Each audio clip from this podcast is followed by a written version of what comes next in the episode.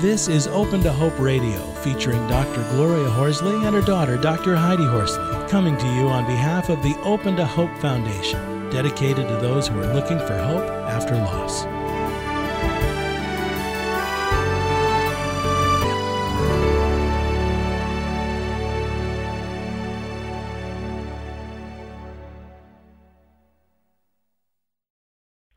Welcome to the Open to Hope Show in partnership with the Compassionate Friends.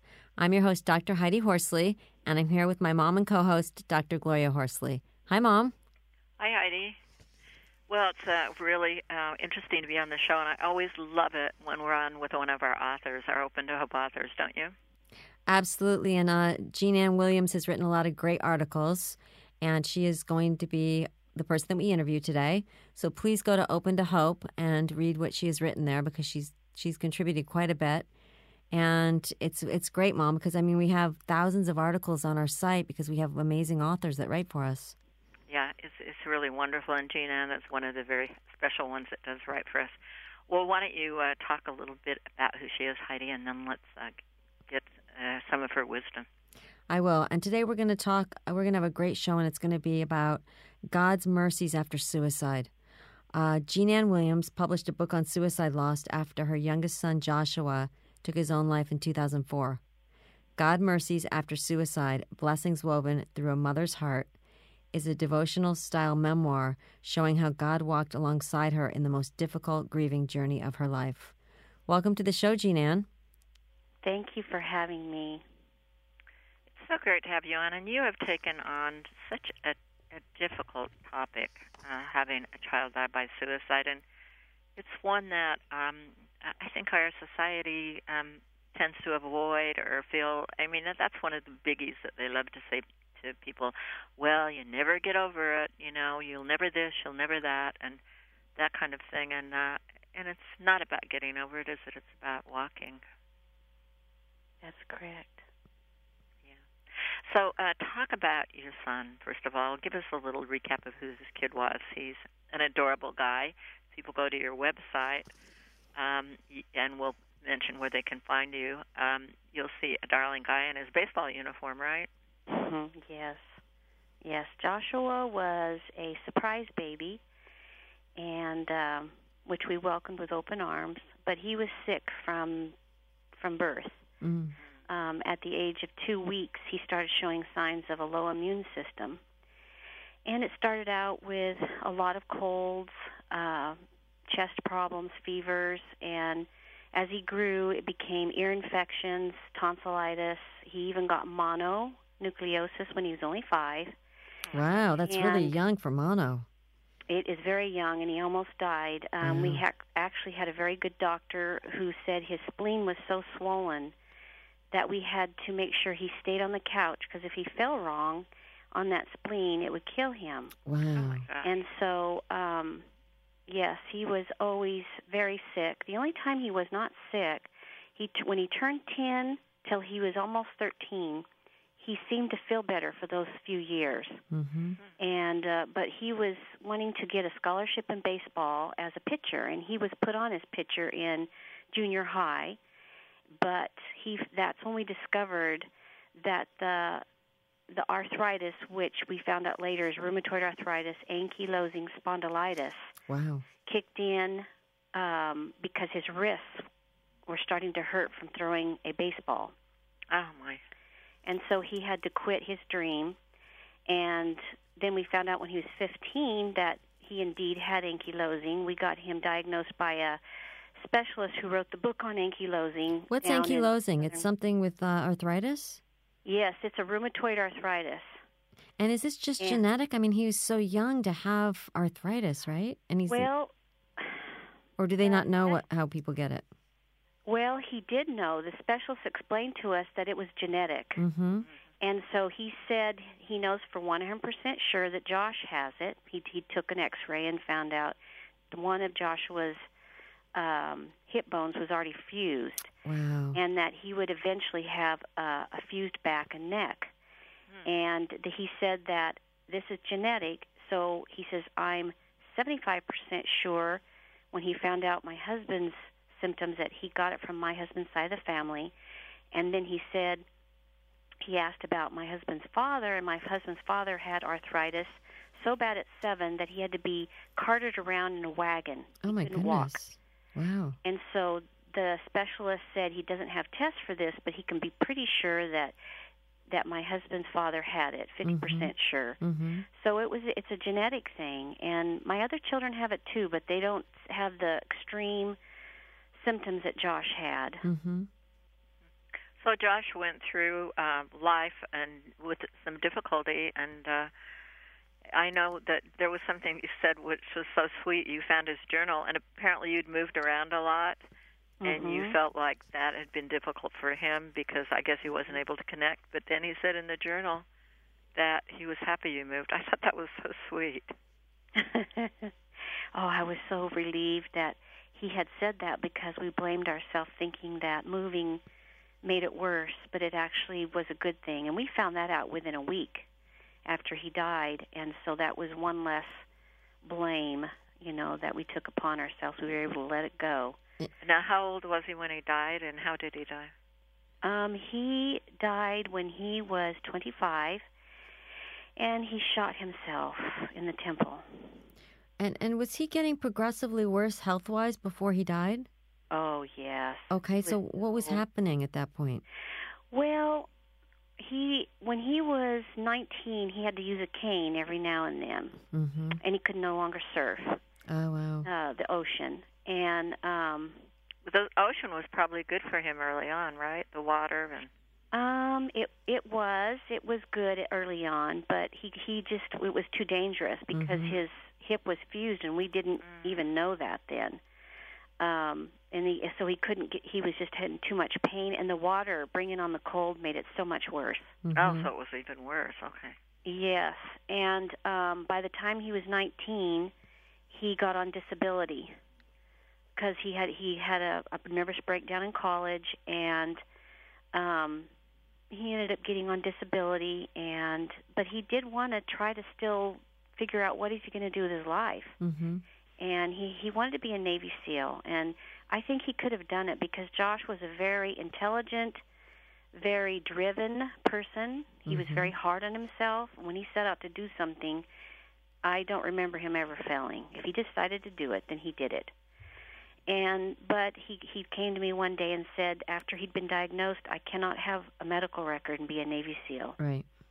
I cannot have a medical record and do the second thing, which he was thinking of as being an FBI agent. And so he started really thinking, and through the years, he came up with I could, when he was in a better state of mind, he admitted to me, I could be an attorney for the disabled people, and I could be in a wheelchair and it would be okay. Mm, wow, that's so you know, true. when you talk about him, it makes me want to smile. I mean, he must Oh, have he was been. amazing. he must was have been really I didn't quite even the know how character. amazing he was until after he died. When his, his friends would come up, me, come up to me and tell me these stories about li- life for Josh was black and white, right and wrong, Mhm. and he doesn't care who he's up against. If there was somebody like a like a woman was thinking about having an abortion, and he or her teacher had suggested she could have abortion, and he heard that as he's walking out of the classroom, went back in, got in the middle of them, and said, "Who are you to encourage this girl to kill her baby?" That was my son. So tell me, um, it's been, you know, I- I know you decided to write this book about how you got through. And I know our audience is listening to this, and you lost this sweet dear boy to suicide. How did you get through, and when did you start writing, and how did you come to terms with God? Well, I never blamed God from the beginning because my faith was very strong. Um, I had been a, a believer for many years. And I think what this is going to sound really weird, and you may want to cut it out of the program, but I'm going to tell you what happened. Within an hour after Josh died, I was sitting on the couch. All the emergency people were there, and I write about this in the book. Um, and my daughter was kneeling on the floor by my by my knee, and I was pretty hysterical at that point. I mean, I was had really lost it, and I couldn't stop crying. And all of a sudden, I heard in my ear, "Now where is your God?" And I'm telling you what, this is going to sound strange, but that scared me worse than holding my dead son. I ran to Jesus. I was too frightened to do anything else. So I think having that experience right away put me in a ground where I am going to believe in God no matter what happens. No matter how hard this is, I have to do this God's way. So that may that voice made you feel that you were being challenged by a force saying, "Yeah, let me see your God now," and you said, "I will." That's right. And I found out years later that that's actually in the Old Testament. That very those very words. and I went, "Whoa! I never read that before." So it, it and I'm not going to s- snowball this or color it. I didn't want to live for a very long time, but God was just there holding me up, hanging on to me. And I didn't want to disappoint him. I think that's the bottom line. I really didn't want to disappoint him in my journey of loss. And there was a lot of people that that helped me. I mean, when I got together with a lady from Compassionate Friends, she said, "Jean, go straight through the middle of your grieving journey. Do not turn left and do not turn right. Do not avoid anything, and you will come out the other end with a gift." And she was right. I love If that. God I love gave that me she said gift. go through it because there's no way to get around it. There isn't. And the gift is that I have empathy that I never had before. Mm-hmm. I have um, a willingness and a softer heart. Um, the downside it, part of it all is I can't handle loud music. I can't handle large crowds. I mean, there's things that I can't physically handle anymore, and I don't know if it's because, you know, we were there when he died, and I held him as he died. Um, I'm not real sure why that is. I don't have the nerves I used to have. And and how long's it been since he's been gone now? It's going to be uh, 13 years on the 16th of this month of March. And you wrote the book after five years. Did it take Mhm. you till then? How how was it writing a book? You'd written before articles and things. Um, well, uh, I had been working on another book that got published just before God's Mercies, so I was pretty familiar with how to write. I've been doing it for about 18 years, and um, this book was very healing for me. It was very, very easy to write it, the first draft. Um, it was uh, sometimes I had to try to I had to pray through recalling some things I knew that were important, and I always got my recall back and was able to put it down. Um, when I actually last summer did the edits with my freelance editor, that was hard.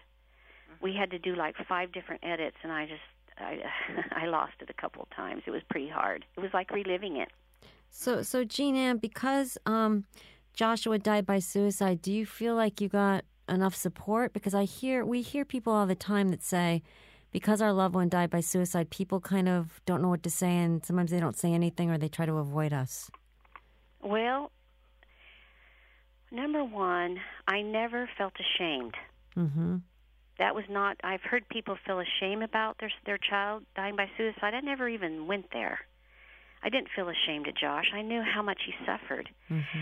And it seemed like we every everywhere I went. I mean, there was times of real quiet in my life, but even strangers were super kind to me those first three to four years, and they didn't know what had happened in my life. I think I was in a protective shield that God had put around me. Yes, I did have people not want to talk about Joshua that were close family members because they were afraid to upset me. Right. And that was the one thing I wanted to hear his name. And I didn't get to hear his name enough. Mm-hmm. Um, and I lost a very, very dear friend of 10 years because she, I guess she didn't know what to do for me. Um, that was really hard. I and at that that, point, um, I decided I needed some counseling. And so I called hospice, and they said that I could have 10 sessions of free. I qualified for 10 free sessions. And they matched me up with a very perfect person, and she was, she had lost several members to suicide. And so that was another point in my life where I felt very encouraged and and got the tools to help me to continue this grieving journey without Joshua.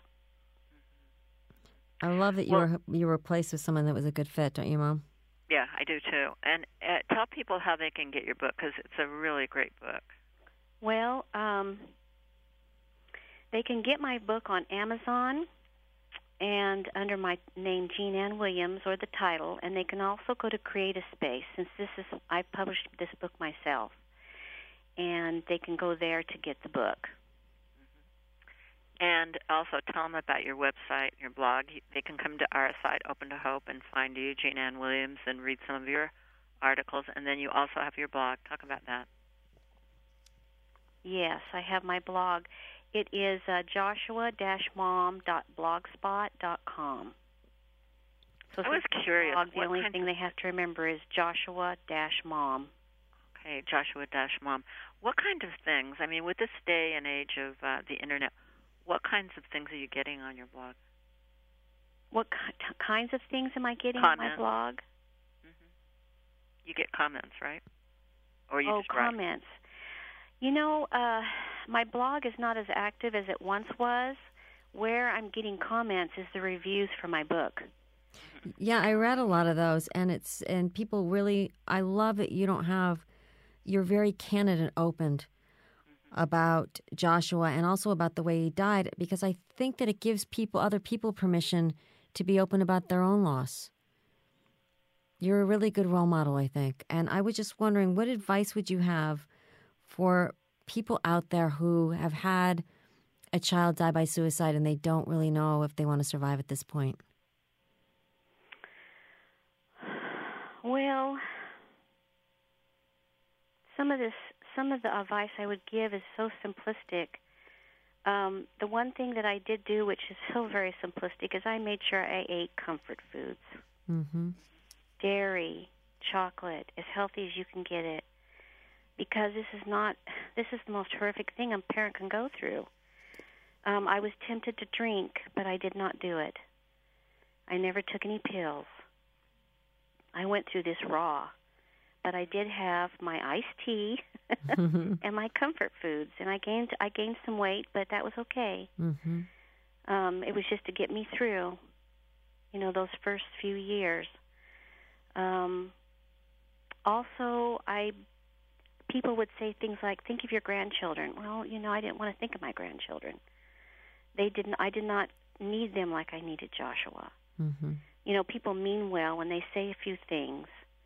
And you know, I wasn't angry about it, but it it wasn't that's not what I wanted to hear. What did you want to hear?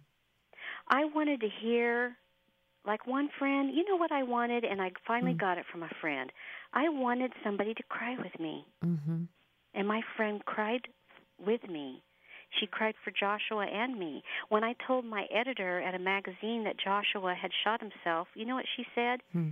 She wrote me back and said, "Poor Joshua." Mm. I loved that Yeah. because he suffered. Mhm. Suffered terribly all his life. Yeah. So I think what what people even if I think that you need to feel like there's somebody safe that you can go to and I had that. I had several friends that especially one I would tell her like I'm listening I'm hearing music in my head and it won't go away. It's Beethoven and I, I think I'm going crazy and she stopped and she looked off at the distance and then she said, Well, you know, we have to fill our minds with something and classical music is soothing. Ah, I like that.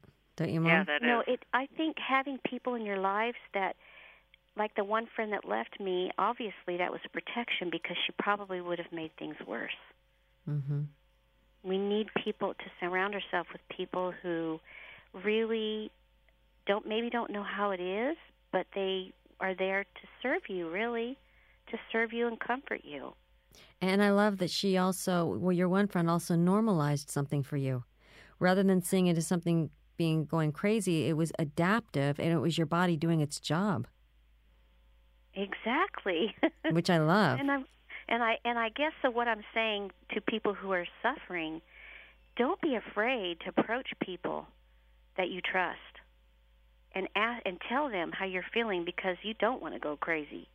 I told the one lady from Compassionate Friends when we sat down at a park, I said, "I'm going to tell you something." I said, "I think I'm going insane." She looked at me, tilted her head and just nodded. She goes, That's going to pass. She goes, Me and my husband felt the same way. Mm-hmm. This is early grief, and you Yeah. are not going crazy. And sometimes I don't know how far down the road you were when that happened, but sometimes that happens in the second year when people Yes, start I- feeling a little bit better. Yes, it was. It was like after the shock buffer, things were very really realistic realistic for me and yes, you do feel that way. But you know, you lose a part of yourself. You lose somebody you love very very deeply and they're not supposed to go before you. What else helped me a lot is reading about Mary in the Bible. Mm-hmm. She lost her son, and what about Eve?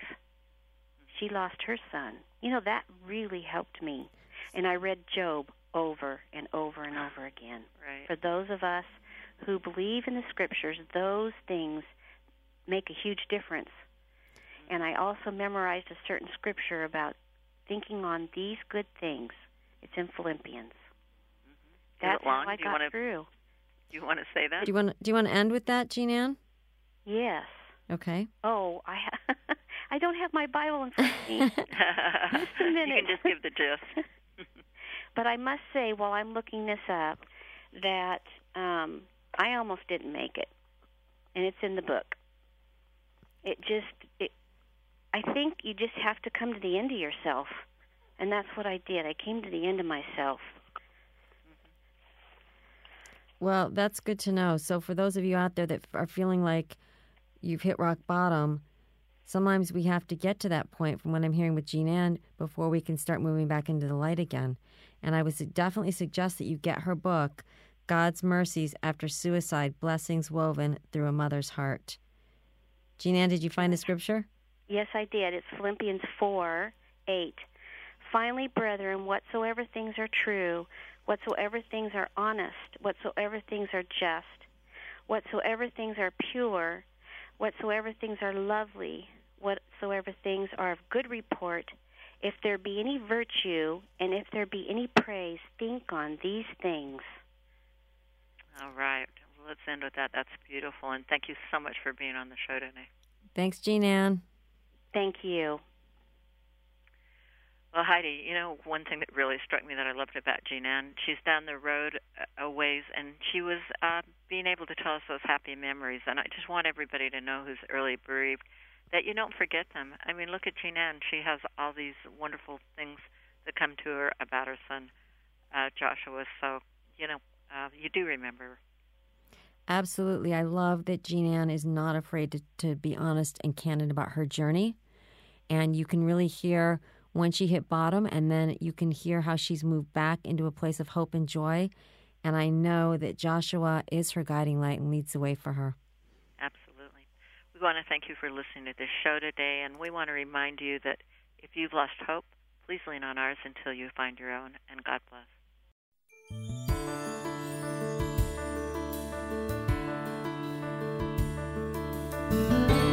You've been listening to Open to Hope Radio, hosted by Doctors Gloria and Heidi Horsley.